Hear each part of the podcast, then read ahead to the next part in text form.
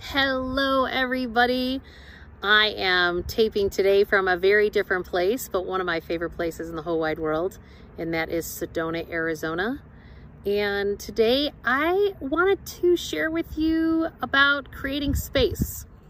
And some of you may be wondering like, what in the heck does creating space have anything to do with your money?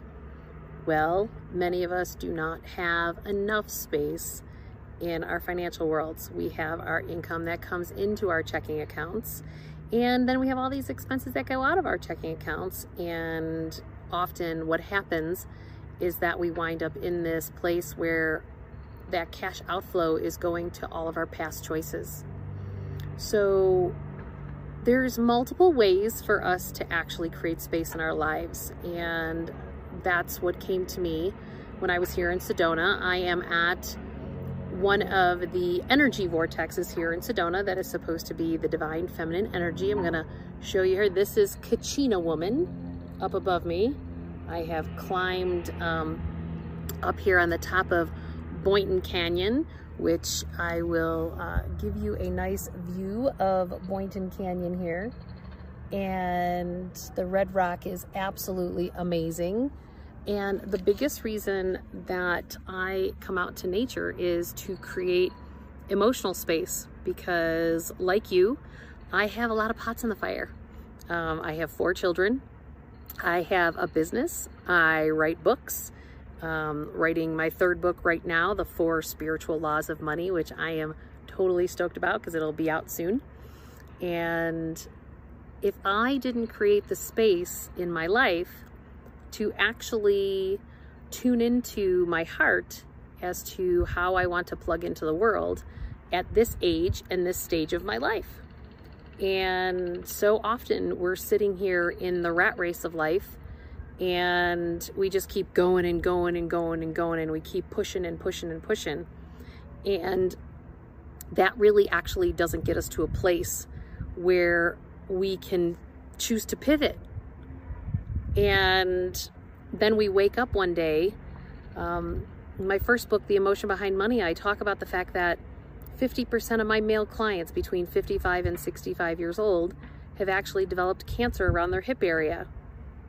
And I talk about when I've done work with Deepak Chopra um, over the last 15 years that he would always say that a cancer cell develops because that cell has lost its sense of purpose. And I would say to myself, well, how did these guys lose their sense of purpose? And interestingly enough, every single one of them actually lost their job, not by their choice. And those of you who have watched me before, you know that I always talk about the fact that we have this acting out that we do in our emotional structure, and it, we either work things out or we act it out, and we do it through our money, through our health, or through our relationships. So what I have found is that many of these men, and for women, it actually shows up as breast cancer because you nurture everybody else except for yourself. And so along the way, we need to not put our heart and soul to the side.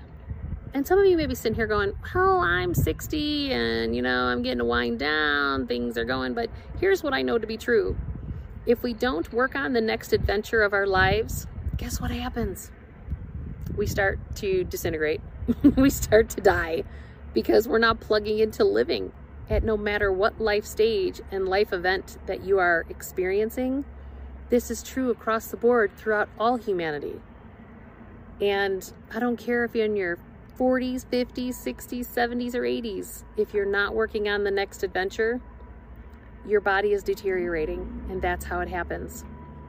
So we have to create space in our lives to be able to now tune into that next stage and that next phase. So for me, I'm super grateful that I was able to uh, come up here to Sedona um, before a business meeting down in Scottsdale that I'll be driving down to later today to create some space in my life to be able to feel my way into and please note that I'm feeling my way into my next right step as to how to interface in my world moving forward. And I'm grateful for the time and the people who have supported me in this process.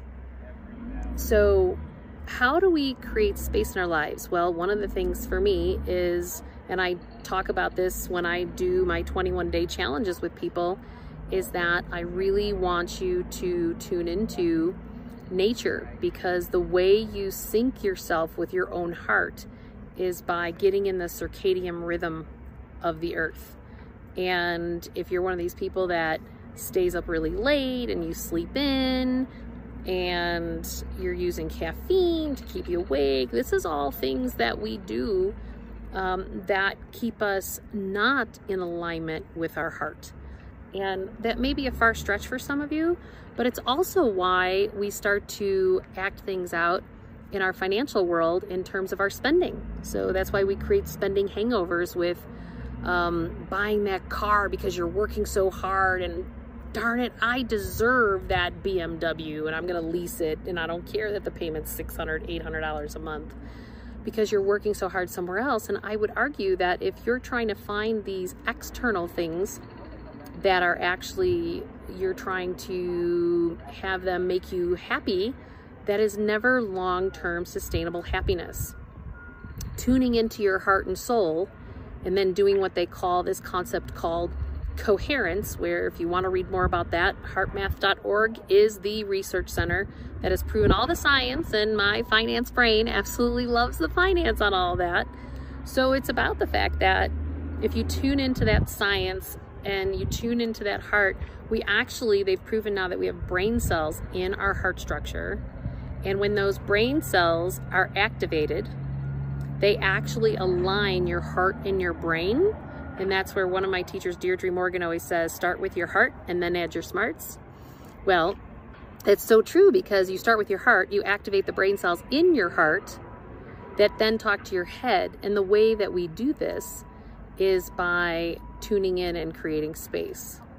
And sometimes creating space can also be, um, there's a great uh, meditation process that only takes three minutes a day. So for those of you who are saying, I don't have the time, I don't have the space. Hey, listen, I'm a mother of four, you know, um, running a business, writing books, like I said, I can find three minutes. And all you have to do is like, hold on to your heart, touch your heart. I don't care if you're doing one finger, two fingers, whatever.